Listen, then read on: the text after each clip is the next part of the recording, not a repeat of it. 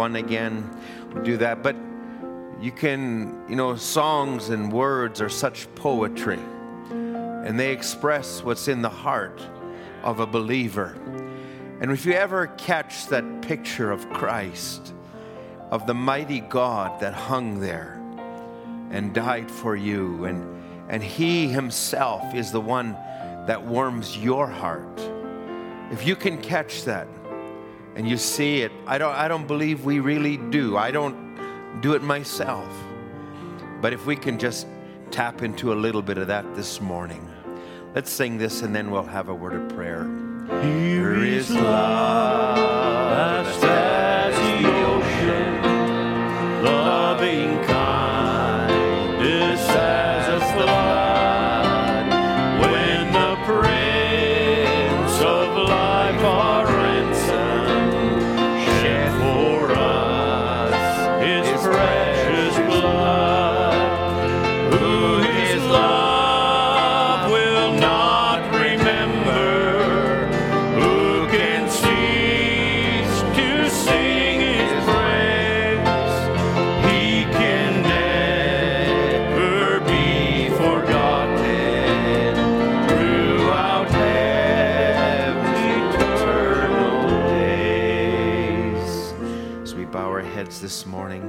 Father, how good it is to be in the house of the Lord this morning. Lord, how good it is that there's something in our hearts that longs to be in a not just this place, but where you are, Lord, where the glories are unfolding, where the songs of Zion are sung, where that something that has tugged at our souls is bringing us more and more into you. Lord, we, we love one another. We love the songs. We love, we love all that's around the church, but Lord, it's so much more than a form. Lord, it's an opportunity to sit at your feet. And this morning, Lord, we're poor substitutes as singers, as, as ministers, as hearers. But oh God, you're the same yesterday, today, and forever. Would you come and presence yourself in our midst? Would you minister to us? Would you reveal yourself to us? May that tender Holy Spirit that once brooded over the earth brood over us today. Lord, if we've gotten a little cold or a little calloused, Lord, just break those walls down. Father, if there's something that is just standing in the way, oh God, let us be quick to put it aside. Lord, this morning there's there's not one of us that is that is perfect. We're all with fault and failure. Lord, if we look at ourselves, what could we see? But Lord, we want to see Jesus this morning. And Father, we ask, oh God, that you'll take us into your hands. Lord, I, I can't feed your people, but Lord, you're, you can. And through your word, you can. And through the gifts you placed in the church, you can. So I'm asking you, you're the faithful one. Would you come this morning? Lord, we give this service, we give ourselves to you. We ask this now in Jesus' name. Amen. Amen. While you're standing, thank you to the musicians. We're a little bit longer in the song service, but we don't apologize for that. It's it's it's good worship. Listen, I there's been a few hockey games that went into overtime, and I didn't see people complaining, saying it's this is going longer than I wanted it to go. And uh, listen, they weren't complaining. It just depends where your heart is set. So let's our, our heart is on the Lord this morning. So let's turn to Isaiah chapter 45. We read a part of this on Wednesday. We'll read a little bit more. We just have the one service today, and it's a long weekend, so we'll give you an opportunity to go and, and just enjoy, uh, even though it's smoky, but enjoy the summer, whatever we can do. Isaiah 45, let's just pick up the reading again at verse 18. For thus saith the Lord that created the heavens, God Himself that formed the earth and made it. He hath established it. He created it not in vain. He formed it to be inhabited. I am the Lord, and there is none else. I have not spoken in secret in a dark place of the earth. I said not unto the seed of Jacob, Seek you me in vain. I, the Lord, speak righteousness, and I declare things that are right.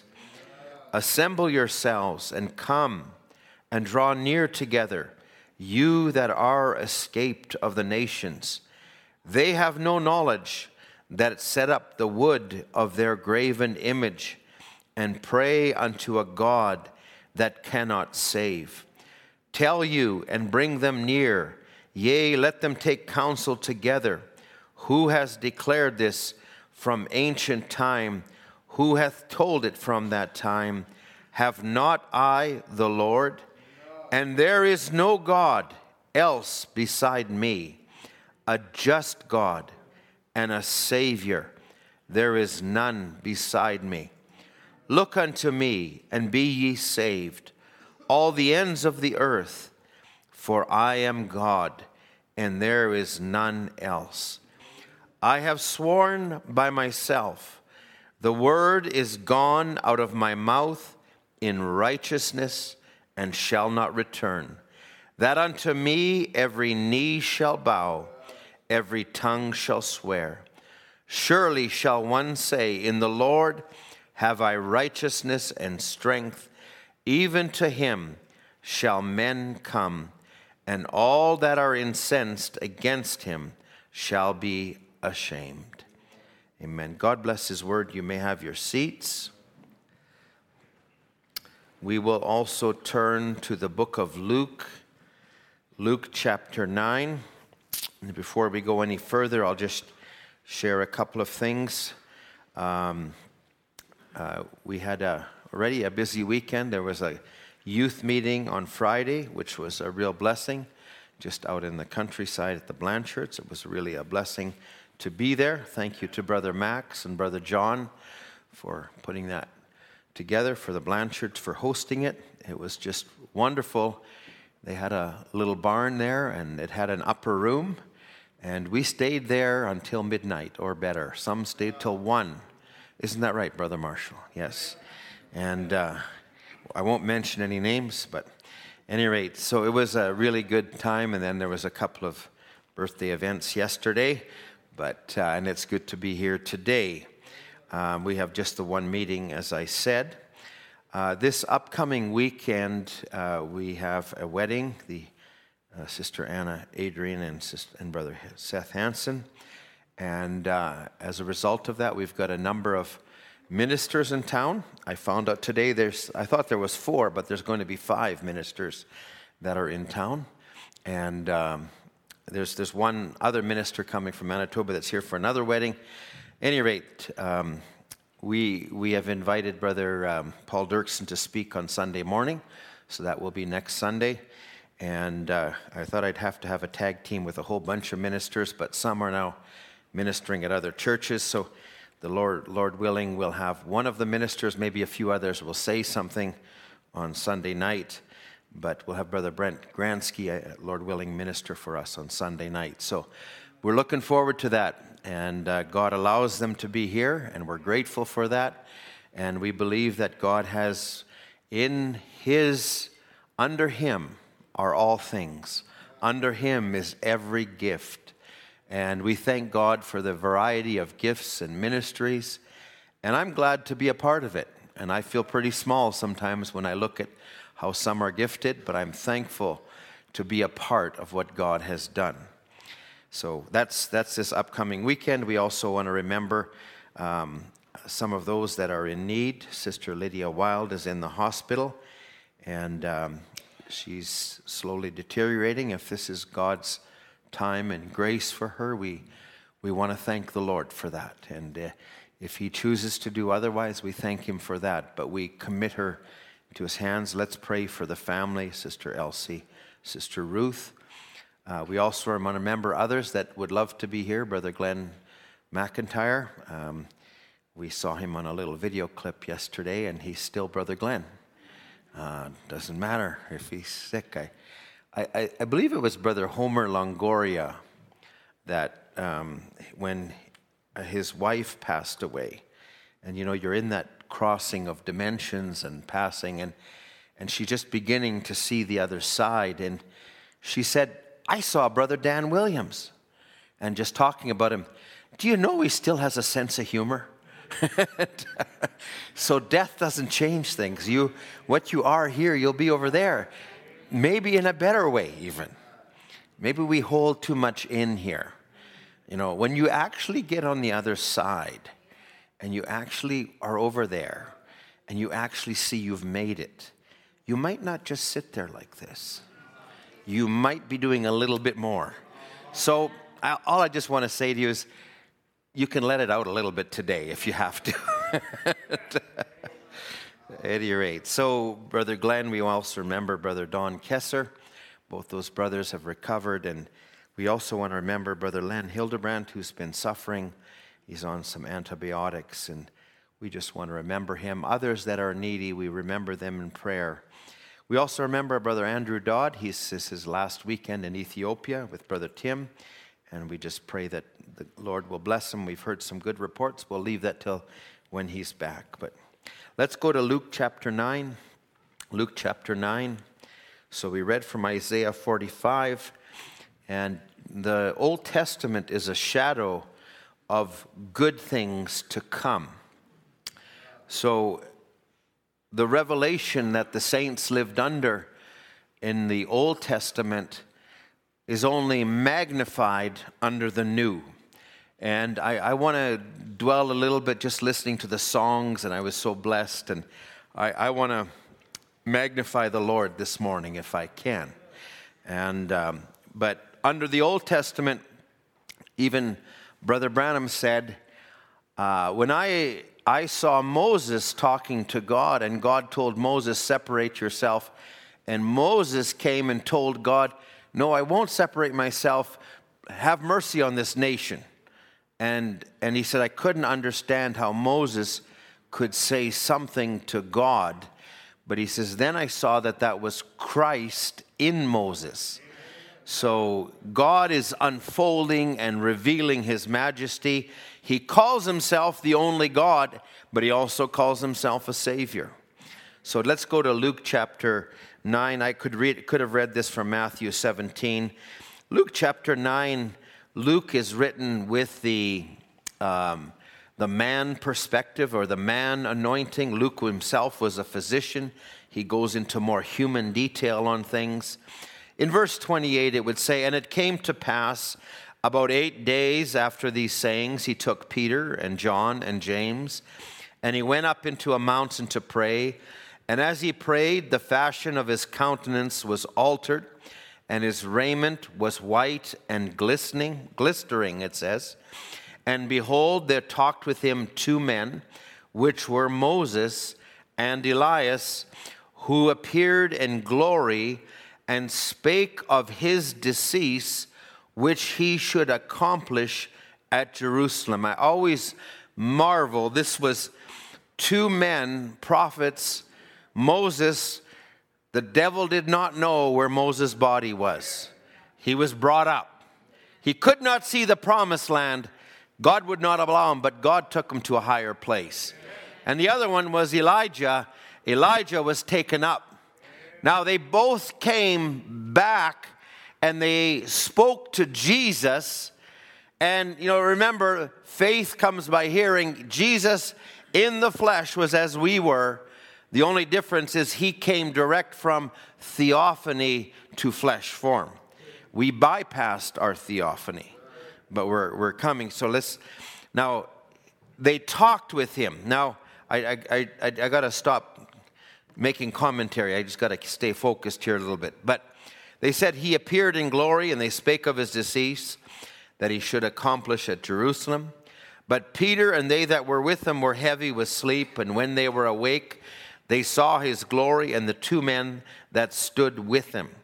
And it came to pass as they departed from him, Peter said unto Jesus, Master, it is good for us to be here. Peter was the spokesman, but he didn't always use wisdom. So he said, Let us make three tabernacles one for you, one for Moses, and one for Elias. And the Bible says, not knowing what he said. And while he thus spake, there came a cloud and overshadowed them, and they feared as they entered into the cloud. We talk a lot about the cloud storage and cloud where you'd put things. And really, the first one to ever receive something out of a cloud was Moses. And uh, so God's, God's way ahead of man in his thinking. And there came a voice out of the cloud saying, This is my beloved Son, hear him.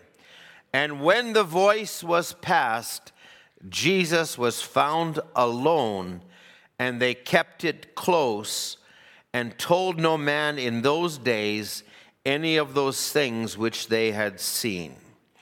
Now, I, I want to speak this morning, and I will entitle this just very simply We See Christ.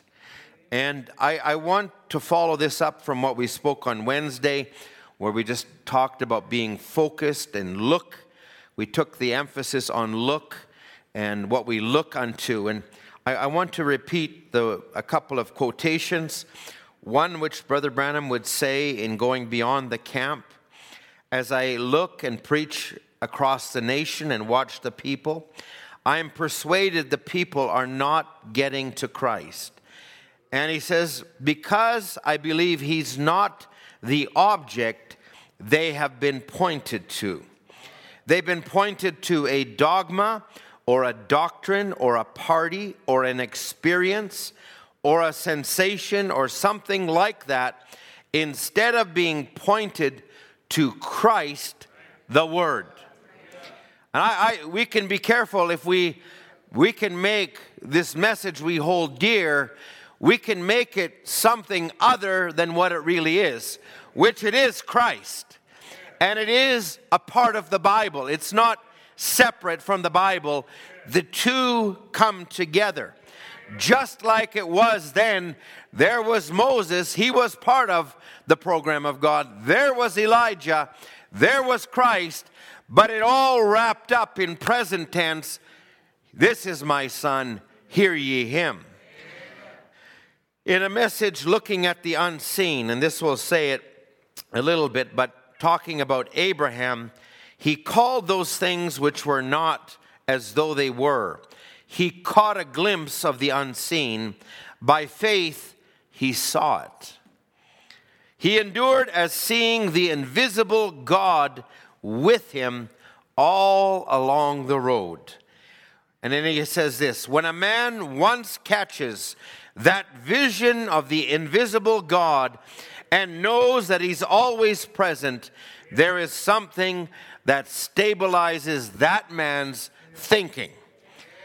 And, and, and allow me to make just a few comments and just, I'll get into the thought a little bit more and preach a little bit more, but I just need to move into it. Thinking, that means how you approach every service. Lord, I, I'm here not to hear more wisdom. I'm not here just to get emotional. I want to see you. I know it's Brother Ed speaking this morning. I know it'll be Brother so and so on next weekend. I know it'll be this. But Lord, I want to see you. And if we ever put a man before that, that's when we fall. That's when we come short. We need to see Christ. When you read the Bible, you need to see Christ. When you read the message, it isn't the message against the Bible, it isn't a quote. The two dovetail together, they are one. And we believe that with all our hearts. So it says it stabilizes that man's thinking, it stabilizes his actions.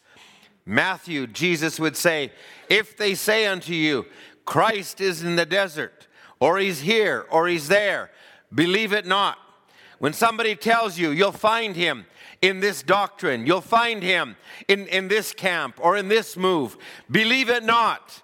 Christ is available to all that seek him with an open heart. Christ will make himself known by revelation. And revelation is not knowledge. Revelation is not some willy nilly, something you got to see. The revelation is pointing to one thing, and the revelation is Christ.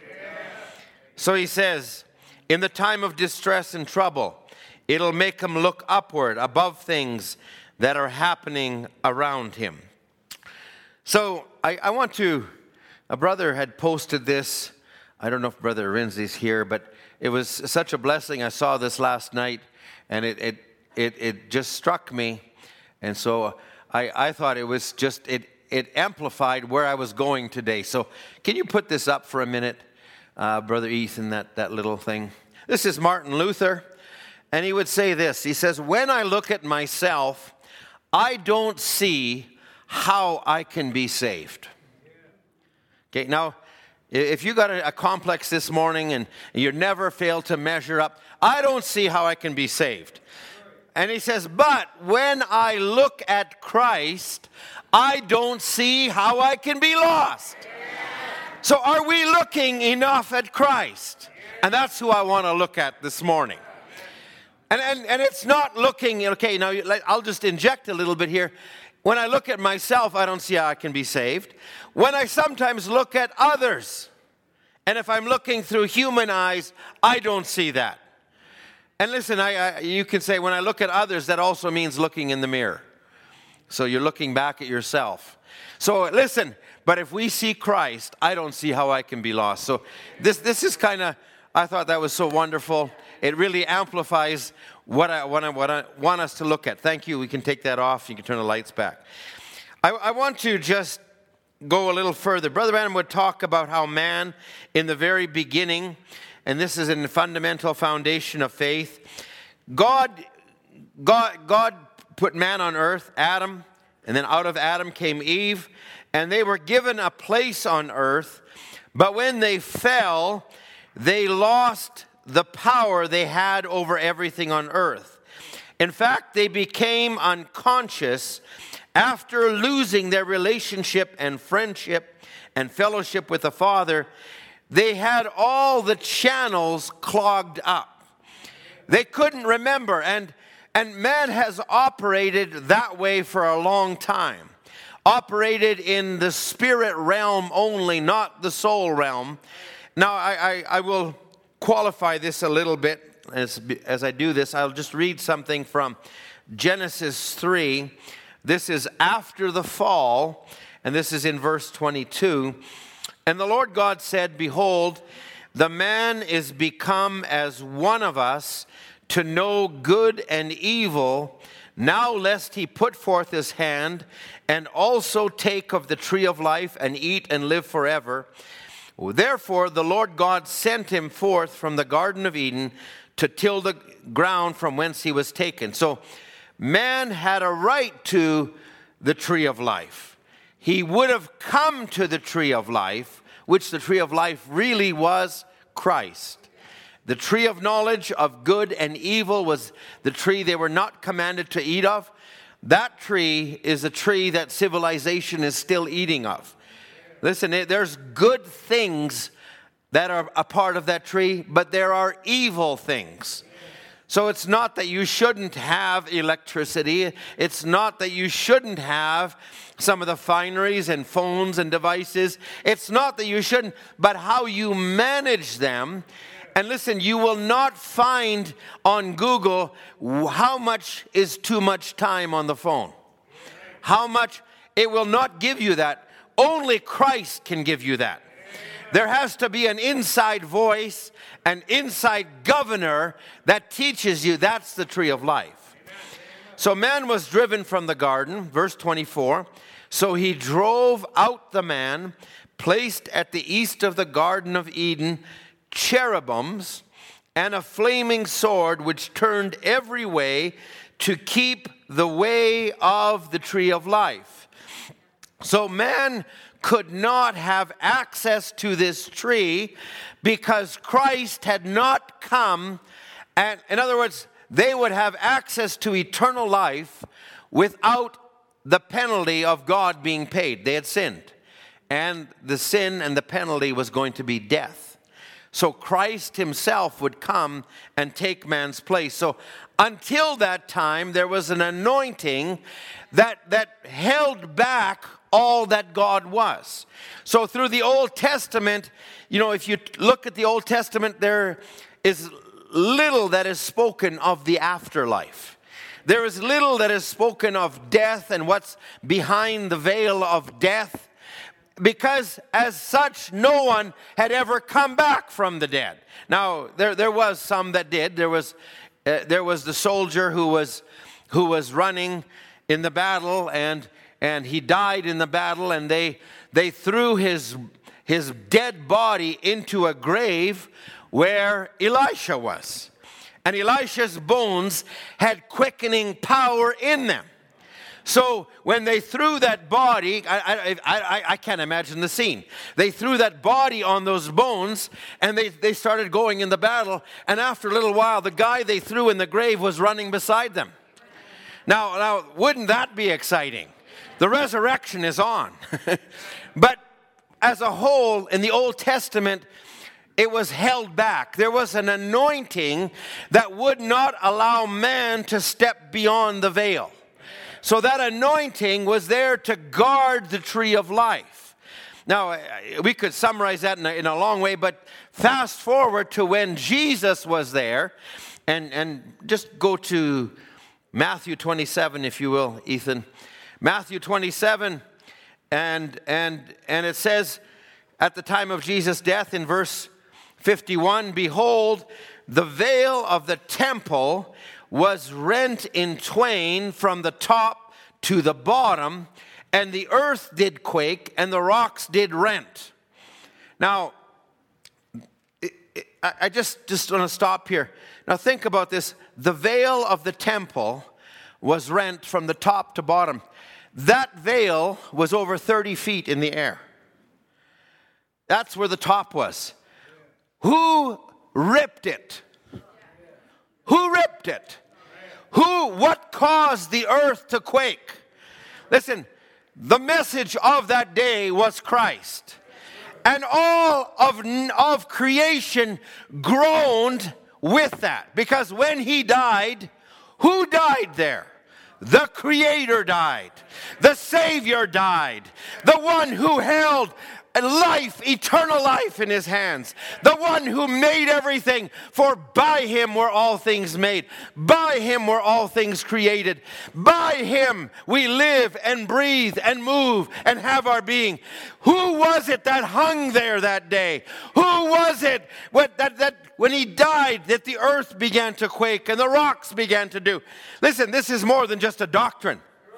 This is the Creator. This is reality. This is truth. And when he, so the veil was rent in the top to the bottom. Now, really, you have to take this and go back to verse 50 because this never happened until verse 50 happened. Jesus, when he cried again with a loud voice, yielded up the ghost. So when he, the most perfect one, the one who was innocent, the one who was guilty, wasn't guilty, but the one who didn't deserve anything. When he who was standing in my place, when he died, what did it open up? It opened up an anointing that was held back since Eden and that anointing that kept us from knowing Him and knowing about Him, but not just about Him, but intimately knowing Him. That, that anointing that drove us away from Him, that, that, kept it, that kept it darkly from us. Now, what did it do? The veil was rent. You know, everything in the Old Testament you know, it, it was signified by an order. There was an outer court, an inner court, and, and the high priest couldn't go into the holiest place until there was blood. And so those were a figure of the true. But Christ came and he was the personification of all of that order. He was the high priest. He was all of those things. Now it's there in reality. Now he's entered into the holy places. Now the veil is rent. And the anointing that kept us away now is driving us to him. And that anointing has been released on the earth since AD. You know, they, they, we say we're at 2023 AD. When my birthday came this last week, Brother Ernie, you'll love this too. Uh, Brother Tim Dodd says that he's in Ethiopia and they observe a different calendar, which I think is a different state, date, and they say we're at 2017. And, and uh, so he says, by, by the account of Ethiopia, you'd still be in your 50s. I said, I'll take that. you know what? You don't have to have any average age between you or your spouse or anything. You're there. You know, I, I'll take that any day. But, but you know, nonetheless, since AD, when all of this came loose, and, and, and now it's the anointing of God that is ushering us back to what man has lost. Oh, if we can appreciate this, friends. Did you know back in the Old Testament, when somebody sinned, and, and I, have to, I have to do this not just like I see it, but how you, you would see it. You know, you, you would read your Bible from this end to that end. I'm, I'm looking at the other way. But if back in the Old Testament, when somebody sinned and they were sorry, they would repent, and all they had available for cleansing at that time was the blood of bulls and goats. So they could repent knowing that they would keep that same desire. They would have to do it again the next year, the next year. But when Calvary came, when the cross came, and when they came to the other side of the cross, now they could repent. And now they could do it not under the blood of bulls and goats, but under a perfect sacrifice. And when they would repent, the Holy Spirit could come down and not just give forgiveness, but start to sanctify, start to cleanse, take your desires for worldly things away, something they couldn't do back there. We have moved in the program of God. We are at a point we ought to be thankful where we were standing.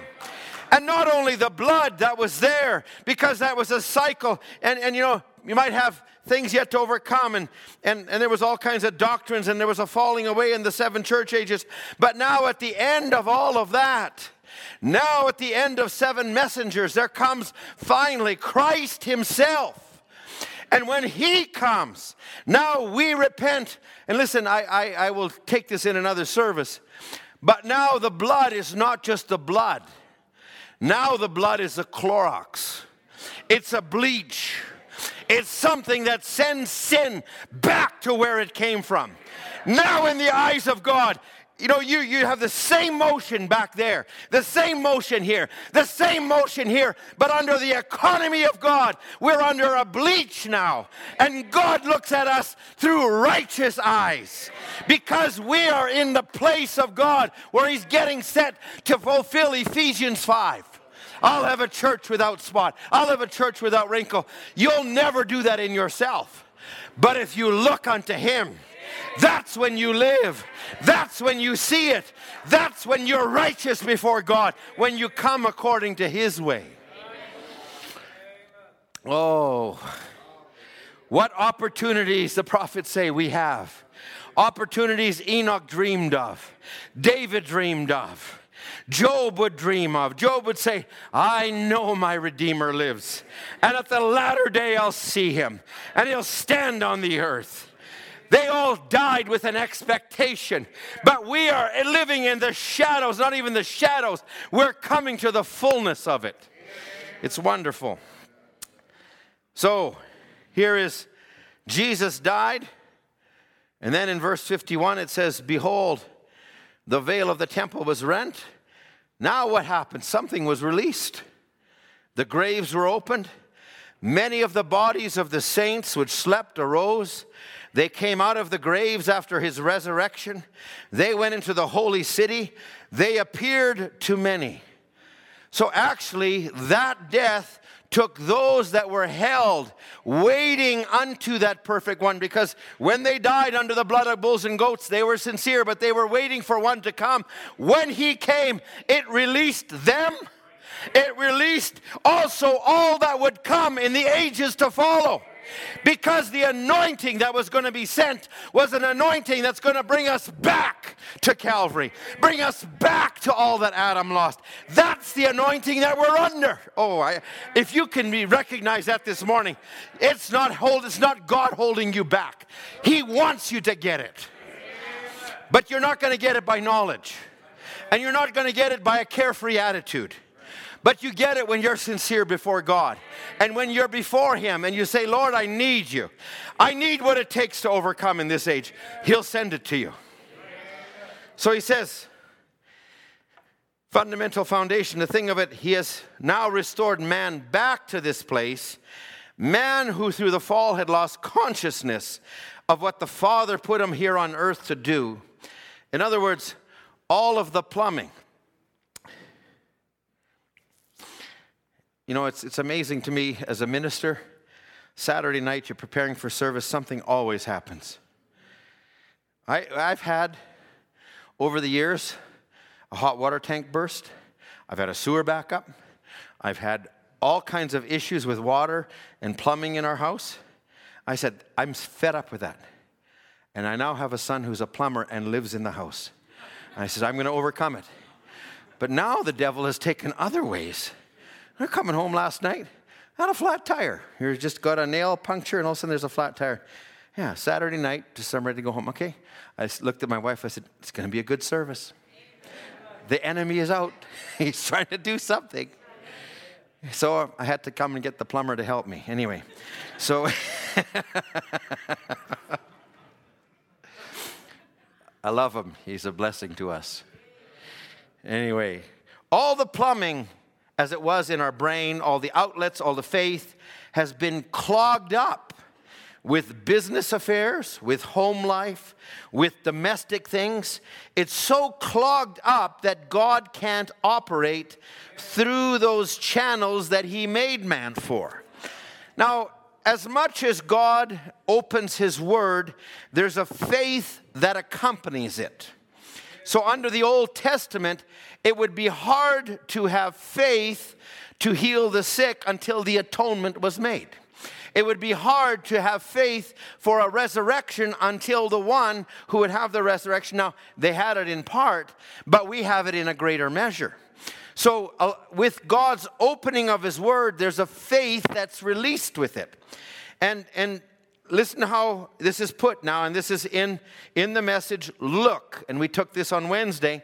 Faith is designed to see what God wills and wants. Now, there's no sense of me, even if I had all the faith, and this, this I'll come back to later. See, faith is connected to Christ. No matter what gift we have, it's not independent of Christ. You can't take your gift and say, I'm a great singer, and, and go out and just use it wherever you want, however you want, under whatever you want. If you're not connected to Christ, it's not going to do you any value. It's not going to bless anybody else either. So you can have it, but you can sell out for it. And I'll say this every true and perfect gift that comes from the Father is connected to Him.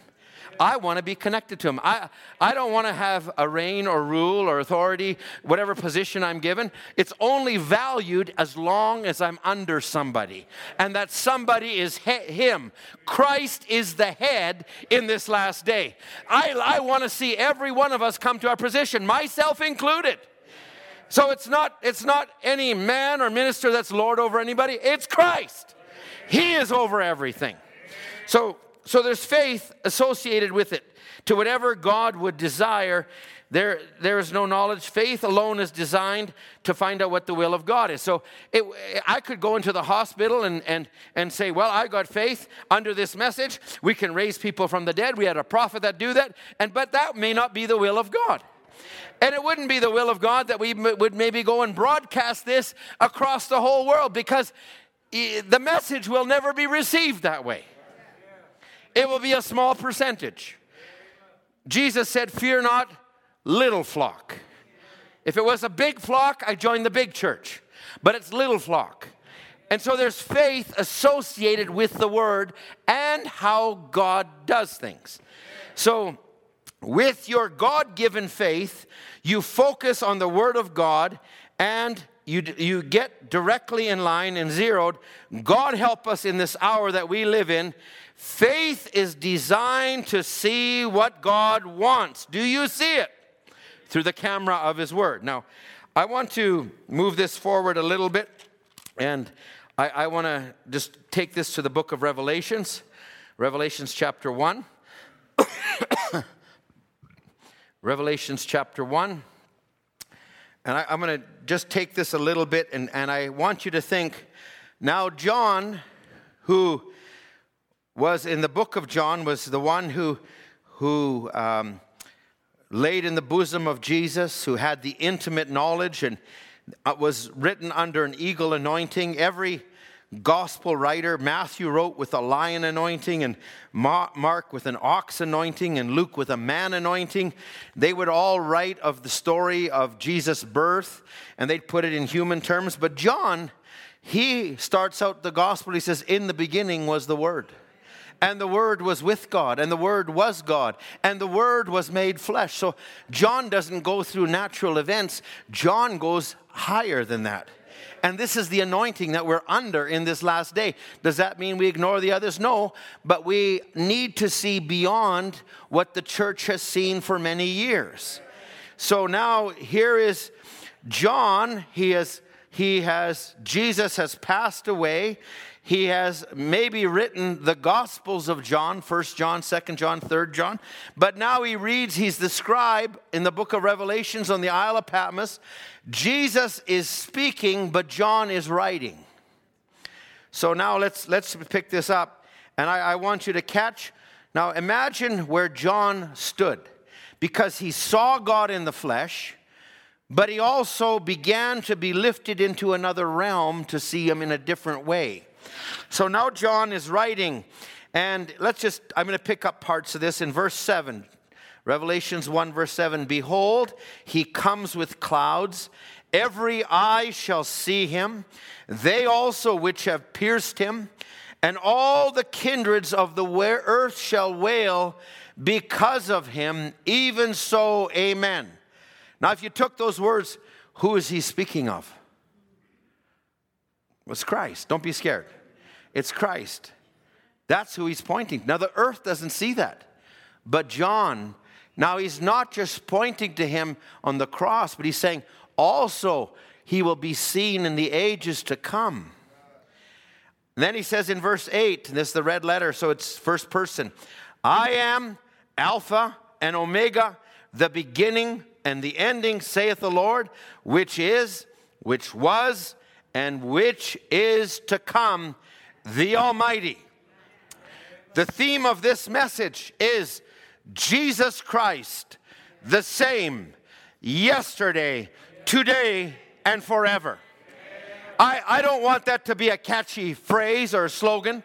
I don't want to point back to just look at the film, The Deep Calls to the Deep, and say, yeah, that was Jesus Christ again. No, he's just as much Jesus Christ here today at home where you are, whatever situation you have, He's as close as we put Him. So He is all of these things. Now, I, am going to skip a couple of verses here and, and we'll, we'll drop down to verse 10. John says, I was in the Spirit on the Lord's day, and I heard behind me a great voice as of a trumpet. And again, these words I am the Alpha and the Omega now, not the beginning and the ending, but the first and the last. Now, what you see, write it in a book and send it to seven churches which are in Asia. Now, to the Ephesus, to Smyrna, to Pergamos, to Thyatira, to Sardis, to Philadelphia, and Laodicea. So, there, there's an aspect of this. The eternal God is desiring. Remember, they're under an anointing where He's going to reveal Himself. Now he's saying, put these words in, and when these words go out to these churches, my anointing will come and it will bring them and run them back to what they've lost. So now he's, he's here's where each messenger gets his authority. Luther didn't stand up and say, I'm smarter than all the other priests. I can do what I'm going to do. No, it was Luther commissioned by God in the mind of God. You're going to be the Sardis church age messenger. And he picked a German. And the Germans, listen, don't, don't bring culture into it. You say, brother, I'm not, I'm not trying to do it. He also picked Wesley, who was an Englishman. And, and you take the beginnings of these men, it was just as simple as your beginnings. But God had them in his hands. So, and in verse 12, here's Paul, uh, sorry, here's, here's John. He's, he hears this, and then he says, And I turned to see the voice. Uh, that, that's kind of an, an, an, an interesting thing. In other words, the voice was so real that it must have been right there. It was, I turned to see the voice that spake, and as he turned, I saw seven golden candlesticks. Now, Revelations is a book of symbols. So we'll, we'll just, this may be elementary, but I, I feel I, I want to I want to take this and make sure our approach is right. Uh, the Lord willing, I want to I want to also speak one day on the breach because if you don't go into the seals correctly, and the breach is such an outstanding message. If you don't go into it correctly, you're gonna you're gonna take away mercy for everybody. You're gonna say we're over in the millennium or somewhere else, but there's an approach that we take to it and, and it started with God in simplicity. That's another day. So I turned to see the voice. I saw seven golden candlesticks. And in the midst of the seven candlesticks, one like the Son of Man, clothed with a garment to the foot, girt about to the paps with a golden girdle. Now, can you imagine the picture that he's seeing? Now, remember, it was also John that was there at Mount Transfiguration and saw the cloud, but now he's seeing him in a greater way under an anointing that will per- per- pervade seven ages, one of which we're under right now. And he's saying, and I, am going to see him, and, and this is who he is. He's in the middle of seven candlesticks, which are, uh, I'll say it now, seven church ages. And the Son of Man, which is Christ and he's clothed with a garment and girded with a golden girdle. And his head and his hairs were white like wool and as white as snow. And his eyes were as a flame of fire. Listen, this is not baby Jesus in the manger. This is not just a Jesus who walked on earth humbly in sandals. This is the mighty God. This is the Savior. This is the one Isaiah saw. This is the God that we serve today. And he said, And his feet were like unto fine brass, as if they burned in a furnace, and his voice as the sound of many waters. Oh, friends, if you can see him, not just see him, if you can see the source, and I'll say it this way if you can see the source, you won't have trouble with a certain messenger to an age. You won't have trouble with those that are under the messenger to the age because you're looking at the source. You're looking at Christ. That's who we need to see, friends. It's, it, don't pervert the message. Don't make it a cult. Don't make it something where it's, you got to see Brother Branham. You got to see. No, no, no. See Christ. See him in the scripture. And he had in his right hand seven stars. And out of his mouth went a sharp two edged sword. And his countenance was as the sun that shineth in his strength. And now look, look at John, the same John that saw him up on the mount. He says, And when I saw him, I fell at his feet as dead. Now, John had seen him, but he'd never seen him like this. And friends, I, I say, let us see Jesus for what he is. Let's not make the message common. Let's, let's lift him up. You know, if this message has done one thing, I think we ought to follow through on it's put Christ back on the throne. I think it's taken it out of the hands and the ideas of man and denominations, which, which change continually, and it's Christ who, who needs to be lifted up. It's not me who needs to be lifted up. I don't need to persuade you. I just need to point you to Him. I just want you to see Him. If you catch anything out of any service, see Christ. Let Him be the one that you look to. And now John said, I fell at his feet as dead, and he laid his right hand at me and said, Fear not. And again, this is now the third time. I'm the first and the last. I am he that liveth and was dead, and behold, I am alive forevermore. And amen, I have the keys of hell and death. We are not believing, like the Buddhists believe, in a man that once died was a good man. We're not believing like the Mohammedans believe on Mohammed who's going to raise back one day. We're believing on a living God that is alive and that is real. The same one that was the God of spirit that came in human flesh and now is a high priest living and interceding for us. And he's also the one down coming down to claim his bride. That's the one who's alive today. That's the one we draw from today. And he says, Write the things which you've seen, and the things which are, and the things which shall be hereafter. The mystery of the seven stars which you saw in my right hand, the seven golden candlesticks. Now, he, now here's the mystery. He says, The seven stars are the angels to the seven churches. The seven go- candlesticks which you saw uh, are, are the seven churches. Now, we, we can put a, a, lot of emphasis and we can go and take a trip to Asia Minor. We can go to the church at Ephesus. We can go to, they were natural places, but they're spiritual also. We can take and put a lot of emphasis, you know, on, on the messenger of each age. But if you miss where they came from, where were those seven golden candlesticks? They were there. Who was walking in the middle of them? Who was it that was in their midst? It was Christ. Where were those seven stars? They were in His hand. He's the one who released them, He's the one who let them go. If we see them as coming from Him, then we know we have confidence in whom we have believed. Otherwise, it could be just a man that raises up. I don't want to hear from a man. I want to hear from the throne of God. And this is the mystery that God is saying. This is where they came from. They didn't come from a workup of a movement. No, this was God in His program. Outlined it on the day of, on the island of Patmos. This is going to span 2,000 years, John.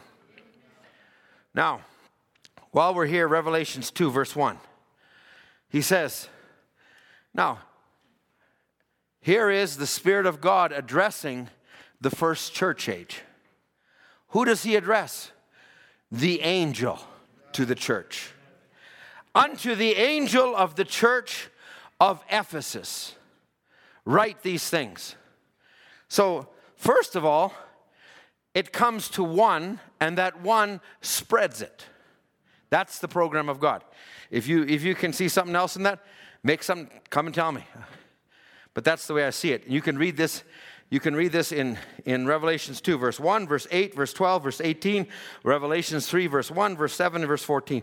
Unto the angel I write. So he writes to this angel, and he says to the angel, now here's, here's the first thing he writes to them. He's saying, now you go and take a school and you take learnings. No, what's the first thing he points him to? He points him to his sevenfold person. The glory of that person. It was a sevenfold manner. And he says, These things saith he who holds the seven stars in his right hand, who walks in the midst of the seven golden sticks. Paul, you're receiving this not as from yourself through your learning. In fact, I had to knock you off everything, but now you're receiving it from me, Paul. I'm the one who's in the middle of all of this, Paul. You're receiving it from me. No wonder he had such authority because God empowered him. Now, I, am not going to go through every church age today, but you can go to every one of these, and you can go to chapter 8, or verse 8, and it says, Unto the church, angel of the church in Smyrna, I'm the first and the last, that which is dead and alive. In every case, he points himself to what? Look at the conditions around you? No, look to me. Look to me and live. That's what we need to do. Look to Christ. You know, you can't even focus what you see around you, even in the framework of what God is doing. You need to see Him. And I say this I, uh, I don't want to pour negative water on anybody. I just want to pour and lift him up. I want to lift up Christ this morning. I want us all to look at him in a greater way. You can go down to verse 12, and in verse 12 he says this. He says, To the angel of the church of Pergamos, This saith he who has the sharp sword with two edges. Everything is pointing back to what John already saw. You can go back to verse 18, and he says, and he says, These things saith the Son of God, who has eyes like a flame of fire and his feet like fine brass. Who is the one that was in the middle of the church ages? Who was the one that caused Luther to stand up to the Catholic Church in that day? Who was the one that stood under Irenaeus and under the persecution still proclaimed the Word of God? Who is that one? The very same one we serve today. Now, I, I need to move this along a little bit, and I, I'm going to ask you just to go, and I, I could put that clip of Luther back in. When I look to myself, I don't see how I can be saved. When I look to him, I don't see how I can be lost. I want to look to him this morning. Let me just take this now. In in the thought of revelation because revelation is not knowledge. Revelation is not a revelation of a past age, but it's a revelation of this age. Okay? I may not understand everything in the Old Testament, but I, I believe I want to understand what God needs for me in this age. So, the book of Revelation is the consummation of all the scriptures. It is the revelation of God. Now, it, if you actually read it, anyone who's there's a blessing on anyone who reads it and even hears it. They're blessed. So I, I feel we live in an age where no other age, they've probed at it, they've tried to understand it, but we're now in the time when God is releasing. It's the anointing that's driving us to see and understand it. Now he says, Revelation will give you authority over the devil. I, I, I, there, there's a whole other subject I can't get into. But he says, There is nothing of such prevailing power as the revelation of the word. Now, we're all going to have opposition come to us. And sometimes you just got to be able to know where you're standing. And I believe God wants us to know where we're standing. We are not standing as a weak church. We are not standing trying not to say anything to, to upset the woke movement, to upset the people. Neither are we going out there and proclaiming, but we know where we're standing. Under, uh, under, pick up your pen and write, they have thus saith the Lord, or they stand still. So that means sometimes you're challenged. Sometimes you're challenged on, on different issues and, and you could be challenged on, on, on, on, on anything you believe. It could be on, on, on, on women preachers. And, and, and I, I, I share that because I, I was just, I've been listening to a little bit to the message Does God change his mind about his word? And in that was the ministry of, and I shared one of those with you last week about ordaining all these ministers. And one of the ministers that comes up there is, is a minister, and he comes and, and he says, Well, I, I was with a group. He says, You don't really know me. I was with a group, but they insisted on ordaining women ministers, and I don't see that in the Bible. In fact, I see it as against the Word of God. So I left them. And he says, Well, God bless you, brother. He says, Brother Man says, That's exactly why I left the Baptist church, because they insisted on ordaining women ministers. Now, it's against the Word. And, and, and it's not against women it's not man's thinking. It's not according to the thinking of the age. But I says, I, am standing on this. I, we treasure our sisters. They are a blessing to us. They are a help to us. A woman in her place is the glory of God. I believe we all stand as a spiritual woman of Christ.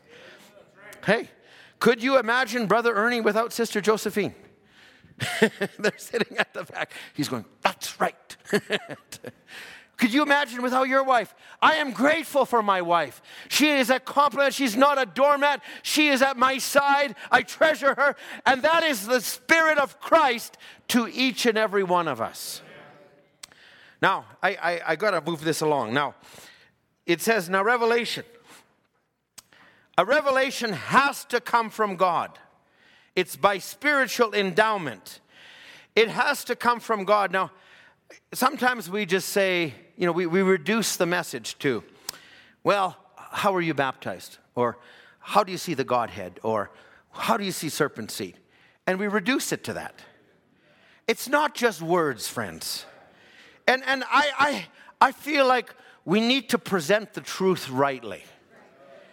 I, the Godhead, to me, is, is not a revelation of, okay, well, you know, all the scriptures that point to Trinity and all the scriptures, and there's more scriptures that point to one God, and there's more. No, it's not about that. It's about the reality that the very God of heaven came down one day into the person of Jesus Christ.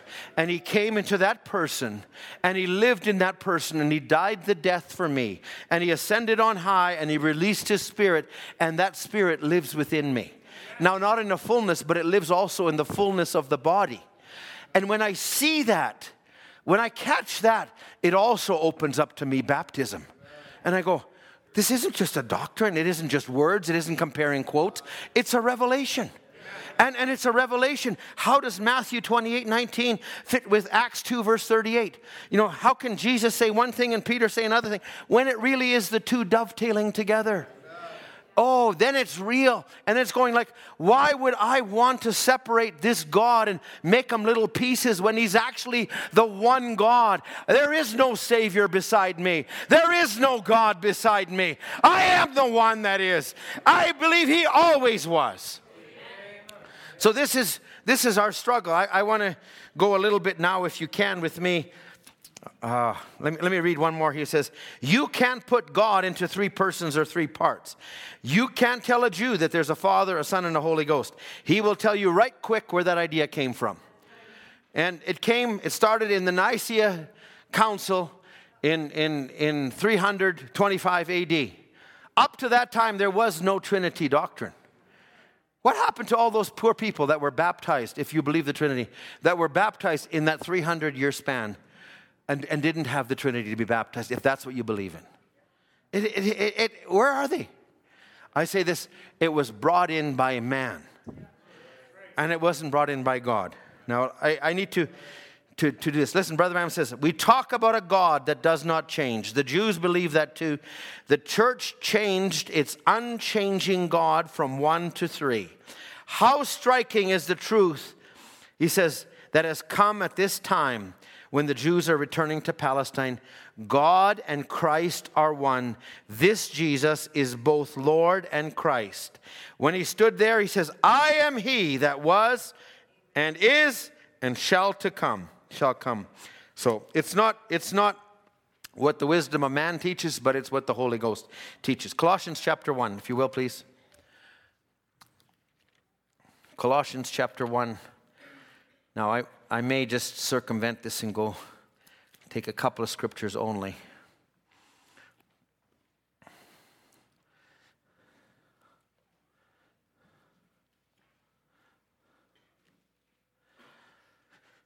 Okay, Colossians 1. Let's, let's just read a couple of these. This is from a, from a message Christ, the mystery of God revealed. And so much was this anointed, the prophet said, if you ever fail, come back to this tape. Who is the image of the invisible God, the firstborn of every creature?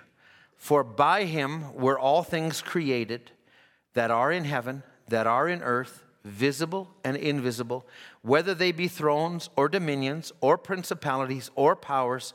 All things were created by him and for him.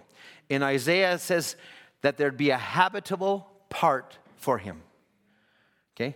Now he says, and he is the head of the body, the church, who is the beginning, the firstborn from the dead, that in all things he might have the preeminence. For it pleased the Father that in him should all fullness dwell. And having made peace through the blood of the cross, by him to reconcile all things to himself, by him, I say, whether they be things on earth or things in heaven. Now, there's so much that could be said about that. I, I will kind of leave it there, but I, I want you to look at the progression of how this moves down. So in, in verse 20, well, let's just go down to verse um, 24.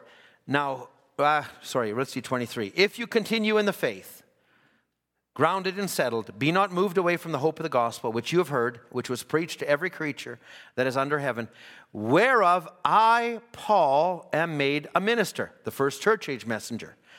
And he, he would say, I made this, this minister, verse 25, whereof I am made a minister according to the dispensation of God, which is given to me for you to fulfill the word of God, even the mystery which has been hid from ages and generations, but now is made manifest to the saints.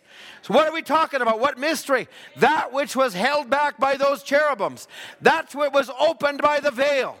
That mystery God is wanting to make known the riches of his glory. Verse 27. The riches of the glory of this mystery among the Gentiles, which is Christ in you, the hope of glory. Whom we preach, warning every man, teaching every man in wisdom, that we may present every man perfect in Christ Jesus. And Paul would actually go on to say, Whereunto I also labor, according to his working, which worketh unto in me mightily. I don't know who it was, one of the messengers said, When you pray, pray as though you have nothing and ask God to pour everything. And when you work, work as though God is that you have God has given you everything and do everything. And I think we ought to do that as much as we can. We're, we're it's Christ in us we want to see. Now, Paul in, in, in, Colossians 2, verse 1, he, he speaks here I would that you would know what great conflict I have for you, and for them at Laodicea, and for as many as have not seen my face in the flesh, that their hearts might be comforted, being knit together in love unto all the riches of the full assurance of understanding of the acknowledgement of the mystery of God and of the Father and of Christ in whom are hid all the treasures of wisdom and knowledge. Now, so this is the burden of the messenger. Now, I, I'm going to I'm gonna go off because I, I can see I'm not going to go where I want to get to, but I, I need to bring a couple of things, and just God help me now, because I, I want to take a few moments and just really lift up the Lord. I'll, I'll pick some of this up after. But God, if we actually can catch who this God is. And sometimes we put him into a, a phrase that's just God. And, you know, you go out somewhere and say, well, I'm just going to church to worship my God. Okay, I'm going to worship my God. And, it, and it's, but there is actually only one God. And we want to serve the true God, the right God. Now, I'm, I'm going to make a couple of statements. Go with me I don't mean to jump, but I'm going to sort of deviate just to keep our time and just the way I see the service going. Let's go to Acts 17. And this is Paul now speaking to the believers that he encounters as he travels along the way. It's not just believers, but he encounters spirits. So it's in Acts chapter 17. And Paul is, is, is picking this up. And he will actually you can read this in starting in verse 16. I won't read all of this, but he sees this city given to idolatry and his spirit is stirred up with him. So he begins to dispute in the synagogue with the Jews and devout persons. And, and then these philosophers come and, and they say, what he's speaking about some kind of God.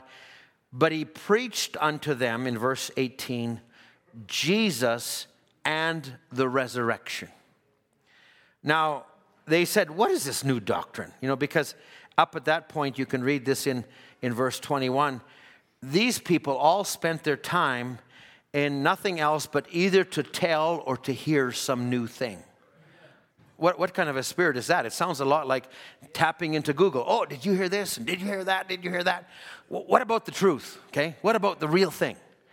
And, you know, I, I was just sharing with somebody about, you know, all the moves, the, the BLM movement and the, the LBGQ2XYZ movement and, and all these other movements. And I, I just finally said, uh, I just said, let's, let's be followers of the LGR movement. Oh my, what's that? Let's get real. Seriously, let's get real. You know, a church over in Ontario, a church, a school in Ontario, They, as an elementary school, and they decided to fly, fly the rainbow flag. And a third of the students stayed home that day, they flew it. And, and a lot of them were Muslims, actually, and they weren't offended by it. Uh, they, they, they, are the, they, the people that, that saw the Muslims stay home, they weren't offended that they didn't come because, oh, that's who they believe. But why do they persecute us who are Christians and make us want to believe what they believe? I, I, don't need that. That's not who I am. I believe in a God who made a man and a woman and made one definition of marriage and not multiple definitions of it. That was in order for almost 5,900 years. And now, in the last hundred years, you're changing it. Sorry, the God I worship has always been, will always be, and that's the one I want to hang on to. So, I'm part of the LGR movement. Let's get real. The other movement I'm part of is the CS movement. Because somebody was walking down the mall, and there was a time they had COVID and they had a mask on, and, and this person walked through without a mask. And they said, Hey, you're not wearing a mask. I said, Yeah, I, I have CS. Oh, okay, sorry. And, and they said, CS, what's that? Common sense. so, put it in acronyms, right? But listen, and, and I'm, I'm not mocking, I don't mean to do that the wrong way, because there is a time and place to do all those things. But God is God. And so here's Paul. He's seeing all these opinions. And then he says this in, in verse 23 For I passed by, I beheld your devotions, I found an altar with this inscription To the unknown God, whom you ignorantly worship, him I declare unto you. God that made the world and the things therein, seeing he is Lord of heaven and earth, dwells not in temples made with hands, neither is worshiped with men's hands, as though he needs anything. He gives to all life and breath and all things. Now, there's so much I could read that, but I'm just going to focus on that. Now, that is the God we worship. Now, I'm going to take a few thoughts just now in the last. Okay, we didn't start till 15 so I've got a little bit more time. So don't look at your clock like I'm looking at the one back there right now. Now, let me just take, make a few statements. God is a spirit. In, in John chapter 3, when, when Nicodemus came to, uh, to uh, Jesus and, and he began to talk to him, and Jesus said, A man must be born again. And he says, how can a man be, and Jesus actually said, a man must be born of the water and the Spirit. He cannot enter the kingdom of God. And Jesus would begin to declare of him the work of the Spirit. And he says, That which is born of the flesh is flesh, that which is born of the Spirit is spirit. And he says, The wind goes, you can't tell where it came from. And he says this statement, So is everyone that's born of the Spirit. So we have this tendency from our finite mind to try to bottle up an infinite God and say, He is only contained with these doctrines. He's only according to what I see, according to what I do. I'll just say this right now. If it's my opinion, it, it doesn't count for nothing. If it's your opinion, it doesn't count for nothing. But if it's God's opinion, it counts for everything. The eternal God has made himself known in the scriptures. And holy men of God moved or were, or did things as they were moved by the Spirit. We can't figure out why Isaiah laid on one side for so many days and why he laid on the other side. And we can't figure out why the prophets did what they did, but they were moved by the Spirit. So if, if you have a propensity to try to figure out everything, you're going to have to let some of that go because God is a God who is the Spirit. You can't bottle him up. You can't put him into a box. He's, he's also He's not an imagination, He is not a feeling. He is a God that is real. He, he has been there through time. And, and, and you know, in, in John chapter 4, when the woman at the well came, here's a woman who was so scrupled up. And she was so scrupled up. And Jesus would finally come to tell her, The hour comes when the true worshiper shall worship the Father in spirit and in truth. For the Father seeketh such to worship him. God is a spirit, and they that worship him must worship him in the spirit and in truth. Friends, I'm afraid sometimes we've allowed just the formality of church life, even within the message, to dictate what we do when we come into the house of the Lord. If, if God is really in your heart, and maybe you, and I don't advocate that you got to shout or you got to jump, but I just feel like you need to have liberty to express God to who He is to you and not hold back on Him. I'm not talking about putting a show on for somebody here. I'm not talking about trying to prove yourself. I'm just saying when you and God get together in oneness, it may cause you to cry, it may cause your hands to lift up, but it's a God of the Spirit. And He is in the Word, and the anointing comes on the Word by the Spirit. And I say this the Spirit of God, let that be prevalent in your life. Not, not led by your brain, led by your spirit, the Spirit of God in you. Now, He, uh, according to the scripture, He desires that we worship Him. Worship Him. Can I stop for a sec? What is church about? Worship Him. It's not just in the song service. When the word comes, worship Him. When you have some money to give, worship Him.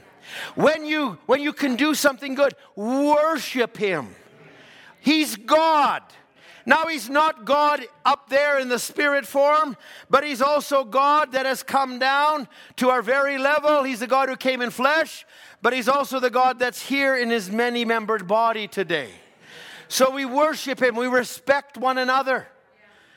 You know, I, I, make a lot of room for a lot of people, and I say, Lord, you've created many. I'm happy for the many variations of God that are within in the message. And I say, give room to express your. Don't, don't just reduce them to words. Well, I, I'm in the message, and, and this is what I believe. No, He's a God in the Spirit. I, I, I, I, I, I got a lot of complexes about singing rightfully so. And, and don't know, what do you say yeah for? And, and you say, but you know what? When I get out in my car alone, I sing. And I, I don't care who hears me or not, I sing unto the Lord. And there's times I'm going for a walk and I'm listening to something, and there's times I just can't hold back, both hands in the air. I don't, I, I can look down the trail. Sometimes I do. Who's behind me, who's in front of me. But sometimes I just lift, I don't care who sees me. It's me and God. God is a God of the Spirit. And He's not a God who's confined to a church. He's not a God who said, He is my God. I love Him. I, I, I worship Him. I, I love Him in the way I, I, I am towards my wife. I'm the way I love him in the way I am to my brother and sister. I love him in the way I, I'm up here. I want him to be first. So it's a God of the Spirit, spiritual worship. You know, music is an amazing thing. The Bible, uh, listen, I, I, know it's just after 12, but you, you're going to give me just a little bit more today because the song service went a little longer. In fact, I'm going to speak about music right now. You know, music is a tremendous motivator. Could you imagine at a hockey game if they would just have some organ music at the beginning? Mm. I don't think it would work up the crowd into the frenzy they want. But organ music in its right place before God is holiness. There's so many aspects of God. There's times I just, I, I can scarcely move, and there's times I want to shout. But music is an expression of who God is. Music is, is, is a part of what God desires. Music is, is an avenue for you to let go a little bit. Uh, I, I, okay, I, I, I should have had a whole bunch of choruses and I sort of should have put them on right now and, and played. But can you say amen to this? Can you say amen to this? Look at who God is. He's worthy of worship. The angels have worshiped him. They, they worship him. When we get on the other side, we'll be worshiping him. I want to worship him. And, and, and you know, in, in music, there's inspiration. There's not only inspiration for the, the, the, the, the, the beat, the song, the move, but the lyrics are so inspirational. And sometimes somebody sings a song like some of the songs we heard this morning. I'll tell you what, it does something inside of me. This is the living God, the real God. He deserves the glory, He deserves the honor. That's who He is. He, he He's nothing less and I, am ashamed sometimes that I haven't given myself to Him the way I ought to. And I, I believe we ought to do more of it. Listen, you, you might think, I, I, I'm, I'm okay on that front, Ed. Just move along. Okay, well, if you're okay, I think there's always room for more. I, I think there is room for more. And, and I, I believe we want to have it from the heart. We want to have it real. We, we don't want to do it out of form. We don't want to do it, but it, it's, it's who He is. You deserve the glory. You deserve the honor. Now, I, I want to just take another aspect of this, if I can, the eternal God. I, I started getting into this and I thought, well, I can take and summarize a few of these things, but I realized I'm only going to take a couple today, and I'll take a few more. But, but just take a little bit of who God is, the attributes of God. Go with me to Psalms chapter 90. Psalms chapter 90, and I'll just read verse 1. And I, am just take this thought for a moment the eternal God. Sometimes we, we dwell too much in our own realm. We're looking at ourselves, we're looking at the common thinking of the day. But lift yourself up into where Moses is going here. Lord, thou hast been our dwelling place in all generations. The God that David worshiped is the God I worship. The God that Abraham looked to is the God I look to. The God that was there with Adam is the same God I believe in. The God that Paul believed in is the God I believe in. He's always been there. Verse 2 Before the mountains were brought forth, or ever before there was, or ever thou hadst formed the earth and the world, even from everlasting to everlasting, thou art God. Now, when you go to the mountains and there's no smoke to hide them, and you go there and you look at them, there's something majestic about the mountains. There's something amazing about the mountains. We, we love it, we enjoy it, but just think about what the Bible says here. Before those, you know, and, and the mountains are not something that a man does away with, that he bulldozes down overnight and builds a city there. No, the mountains are there. They, they are a handiwork of God's creation. And the mountains, but now think about the grandeur and what that evokes in you. But now, here the writer Moses is saying, before those mountains were ever brought forward, you were the one that brought them. From everlasting to everlasting, you are God. You are not the popular opinion of the day. You are not God according to my feeble mind. You have always been God. You always will be God. From everlasting to everlasting, your God. Verse 4 For a thousand years in thy sight are as but a yesterday when it is past, and as a watch in the night. Oh, he doesn't get weary. He doesn't slumber. He's always been there. He's the ancient of days. He's the one that always was and always will be. If we can begin to look at it this way, verse 9 For all our days are passed away in thy wrath. We spend our years as a tale that is told. Verse 12 So teach us to number our days that we may apply our hearts to wisdom. In other words, I'm not going to get concerned or caught up. I know there's an election coming up, but it's not everything to me. It's not what I'm, if, if, if the left gets in or the right gets in, I'm not going to, I'm not going to just get all up in arms about it because when all the political parties are done, when all the leaders are done, there'll still be only one God. There'll still be only one opinion. He is the one that I look to. He's the one that I cast my sight on. He's the one I voted for and still vote for. That's the one you need to look to. When, when you have all these other things that are changing and moving, you need to see the unchanging God, the immovable God, the one who always was, always will be. And furthermore, the enemy, the adversary, the guy that you fight with every day. And, and, and, and I, I'm not just, if it's your wife talking about your husband, no, that's not it. It's the one that you look in the mirror at. And I, and I go, that one is one part of it, but the devil, the geeko, the teufel, that guy, that guy, he may have his, he may be the God of this evil age. But you know what? In a thousand years from now, he's not going to be anything. And we're going to be here with our God. And whatever he does now, this is a season that he has. But I know his end. I know he has no place in God. I know our God will reign. I know that's the one I've set my eyes to. Proverbs 8. Proverbs 8, verse 22.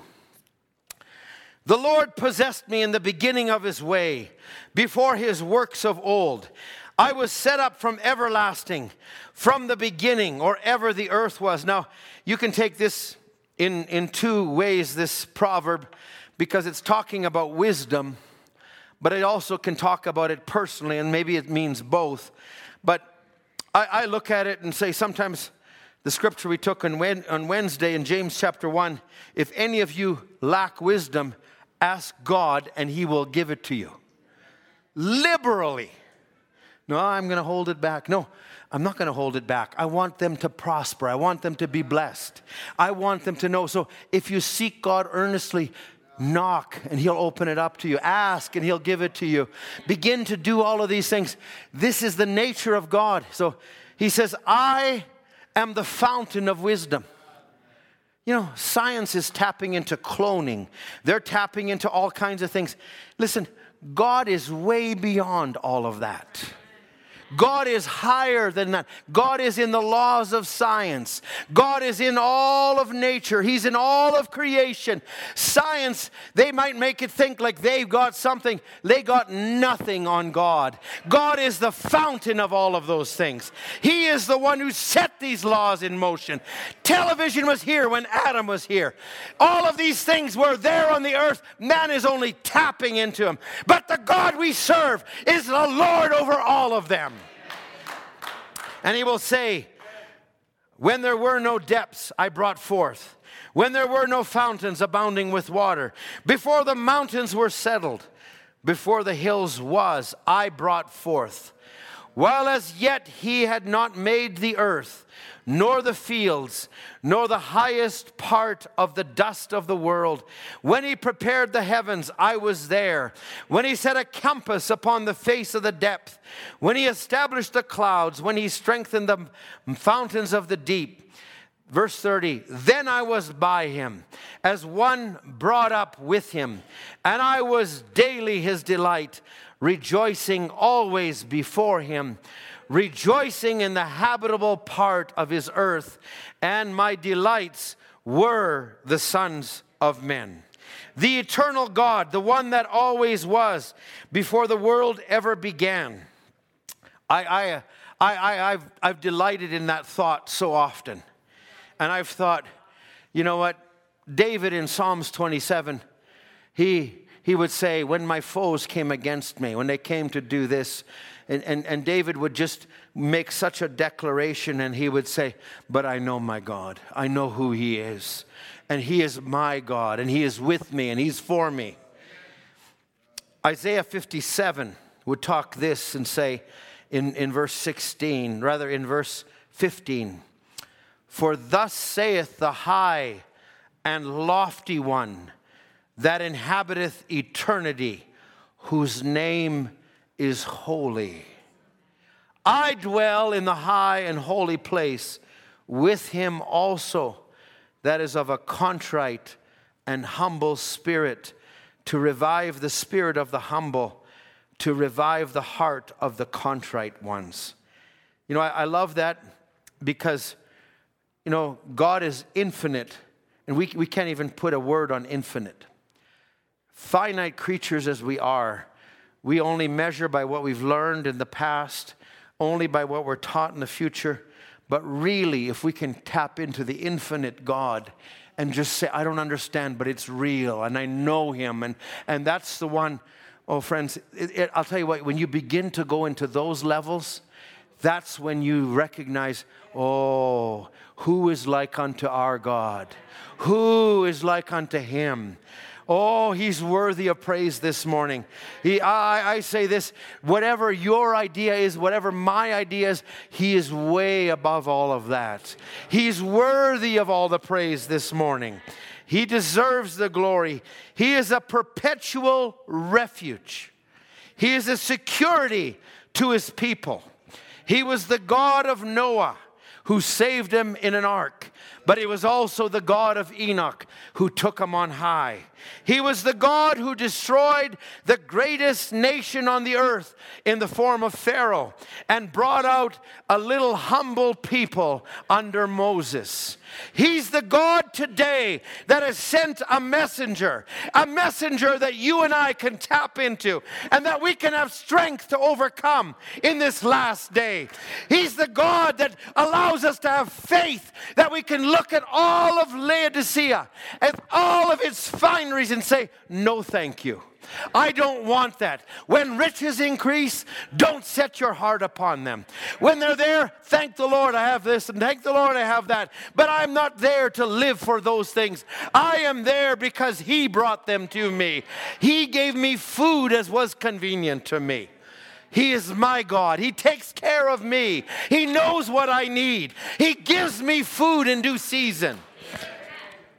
He is from everlasting to everlasting. He was before the world began. He will be thereafter. He's not a temporary fix to solutions. Heavens and earth will pass away, but His word will never pass away. I believe He is everything to us. Now, that God, when he came to earth, how did he express himself? He had a couple of friends. They were Mary and, and Martha and Lazarus. And, and one day, one of his friends died. And he heard about it. And when he heard about it, the Bible says he waited in that place for two more days. Oh, and we would look and say, even his own disciples, you know, they said, Your friend Lazarus has died. Aren't you going to go and help him? He says, Lazarus is only sleeping. Now, where did that come from? I'll tell you what, that came from a higher place. God releases faith to us, friends. Sometimes nobody knows where it came from. Now, look at that God. He, he walked on earth, but how did he conduct himself from everlasting to everlasting? He knew that Lazarus would be part of the resurrection, to be a resurrection now and another resurrection after. And so when Lazarus was fully the place, he walked that way. Listen, that God is the God of Brother Ron Spencer. That God is the God of Sister Erica Parker. That God is your God. That God is in your situation. That God is over everything that you have need of right now. But if we just set our eyes and limit him and put him in a box and say, This has never been done since the beginning of the world, this hasn't been done. But I say this cast your eyes a little further today. I'm, I'm going to start to wind down now just with, with just this last couple of thoughts.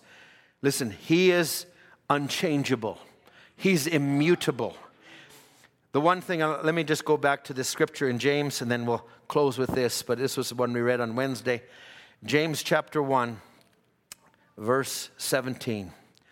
Every good gift and every perfect gift is from above Every messenger God sent came from the hands of Jesus walking in the middle of the golden candlesticks. Every gift, the nine gifts that are sent to the church, they come from Him. The fivefold ministry, they come from Him. And He says, Every good gift, every perfect gift is from above and comes down from the Father of lights with whom is no variableness, neither shadow of turning. With his own will begat he us with the word of truth, that we should be a kind of first fruits of his creatures. Oh, without shadow of turning. In other words, you can depend on him. If he healed somebody in the Bible one day, you have a right to approach him. Lord, you healed so and so one day. You're the same God today. Oh, isn't that a solid Savior? Isn't he something you can depend on? He's dependable. He's unexpectable. He is unchangeable. He's unstoppable. He's our God. He will not be defeated. Friends, I just say this start to take some time and dwell on this kind of a God. I, I, only tapped into a little bit of what I have in a service. Let's have the musicians come. But we see Christ. We want to see him. Not, not, just, not just a man who came to earth one day, but the one, where did he come from? He was first revealed to Abraham as Melchizedek. And he says he lived by the power of an unending life. He lived by something greater. But when Christ came, he came also by a life that would be passed on to us, a life that we live by. I'm living here today. I got struggles, I got troubles, I got burdens, I got different things, but in me there's something greater. Not of myself, not of what I've done, but it's that part of Christ that He's put in. We see Jesus. Oh, I, I want to see Him, don't you? Thank you for being patient this morning. I, I think I, I'm right on time. The song service was late, but I, I, I told them to go for that. Anybody that wants to invite me up to be part of the quartet, I'm okay with that. So God bless you. Let's stand together. Whatever you do this weekend yet, maybe you're fellowshipping, you're doing something. Maybe you go for a walk, maybe you spend a little time on a lawn tractor, maybe you're doing something in your garden whatever you're doing, just why don't you think a little bit on this God? I, I think He's, he's mon- wonderful, He's marvelous, He's everything to us, He, he is the very one. I want to sing this song if we can. Great is thy faithfulness, great is thy faithfulness. An aspect of God that we didn't really touch on today, but I want you just to begin to think about Him. What a surety, what a faithful one we have. Let's let's sing this this morning. Great is thy faithfulness.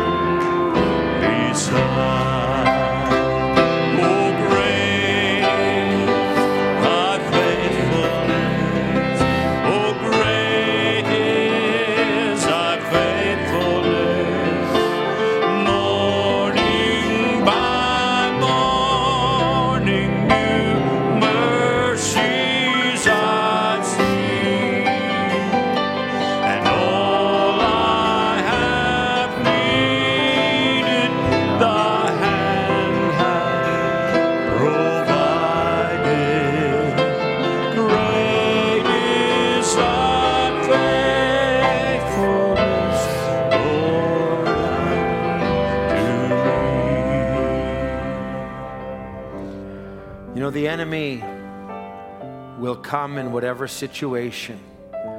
He'll try to get you anxious. He'll try to get you nervous. He'll try to get you to move out of your position or a place where God can help you. He'll try to get you off on your own. He'll try to draw you out by some means of yourself. And I, I'll say every one of us is as human as the rest of us is. But if in the middle of whatever you're going through, if you can just begin to focus on Him, and however that is, if that is just picking your Bible up and allowing Him to minister to you, if that's plugging a tape in and just hearing a few words, if that's singing a song, or if that is just whispering a prayer or just beginning to talk to Him, and you can begin to sense this eternal God, this God, the fountain of all wisdom, this God who is faithful to His word, this God who doesn't change. The world is changing, but if you can, if you can find that with Him, oh friends, there is your peace. There is your rest. There's my rest. Then I can walk in the middle of the storm. Say, I know you're with me. I know that you'll take care of this. I don't know how it's going to happen, but I see you, the invisible one. And you don't change. Your attributes don't change. You're infinite. I'm finite. I, I fail, but you never fail. I lean on you because I need you. Oh, I, if I could, if I could project that to you, but I, I believe He can make Himself known to you. Start to read the Psalms and how David, in all of his distresses and anxieties, something kept bringing him back to an absolute. If we can, if we can place everything we have need of into His hands, that's the faith that's going to overcome in this last day. Oh, He'll be there. He'll be there.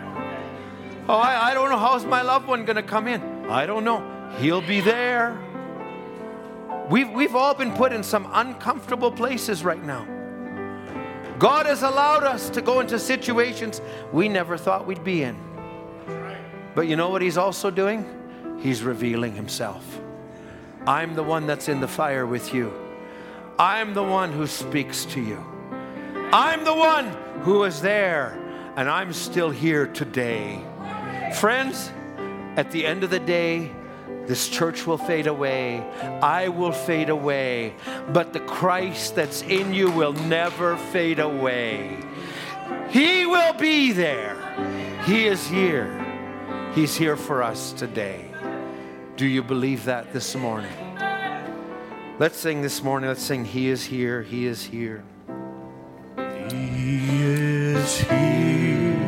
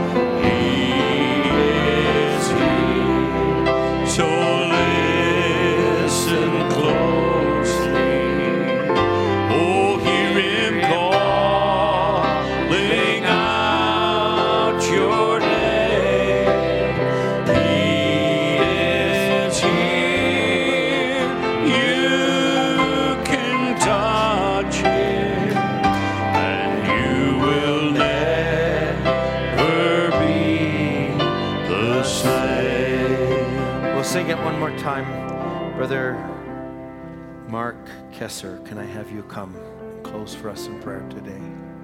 Oh,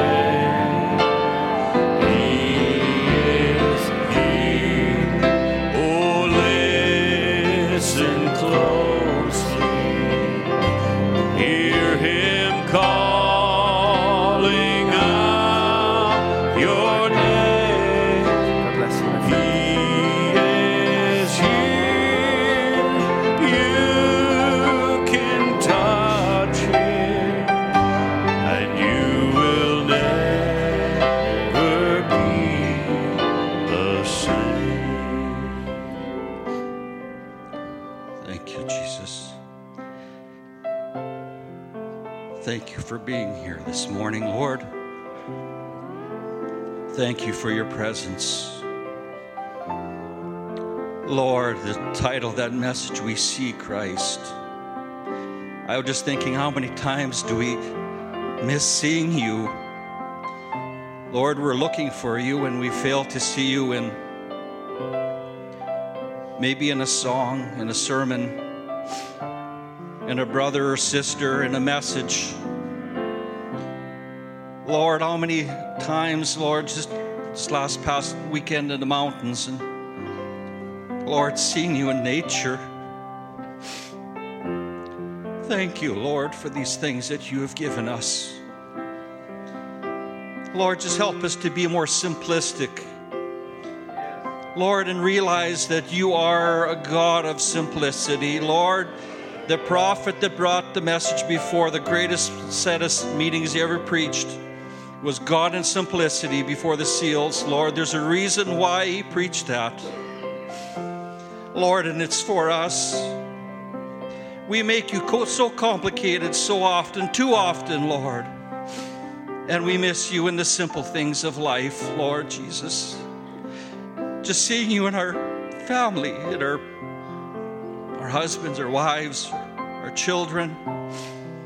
Lord, we just want to say thank you, Lord, for the natural things in life that you've given us. For breath, for life, for strength. Thank you, Lord, for all that you've done, Lord. I, I just think of my brother. Thank you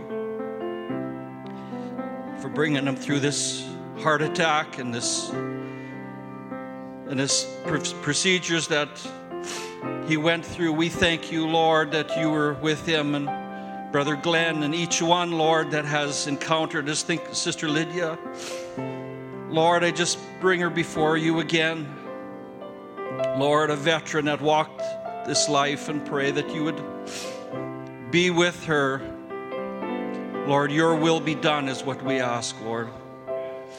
Lord, we ask that you would just be with my brother, my brother Ed. Lord, I pray that you would restore his strength, Lord. Thank you for his life. And Lord, I so appreciate him as a friend and just see Christ in him.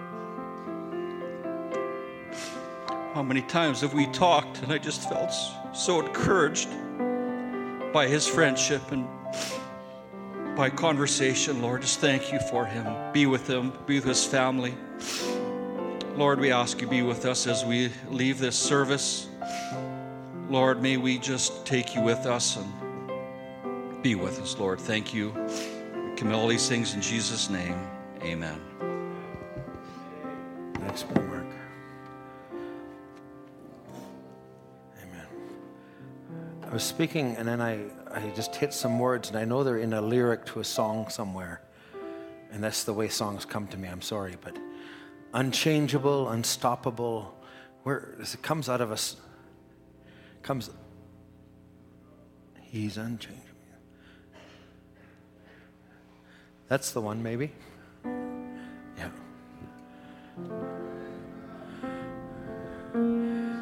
You know that, Brother Ray?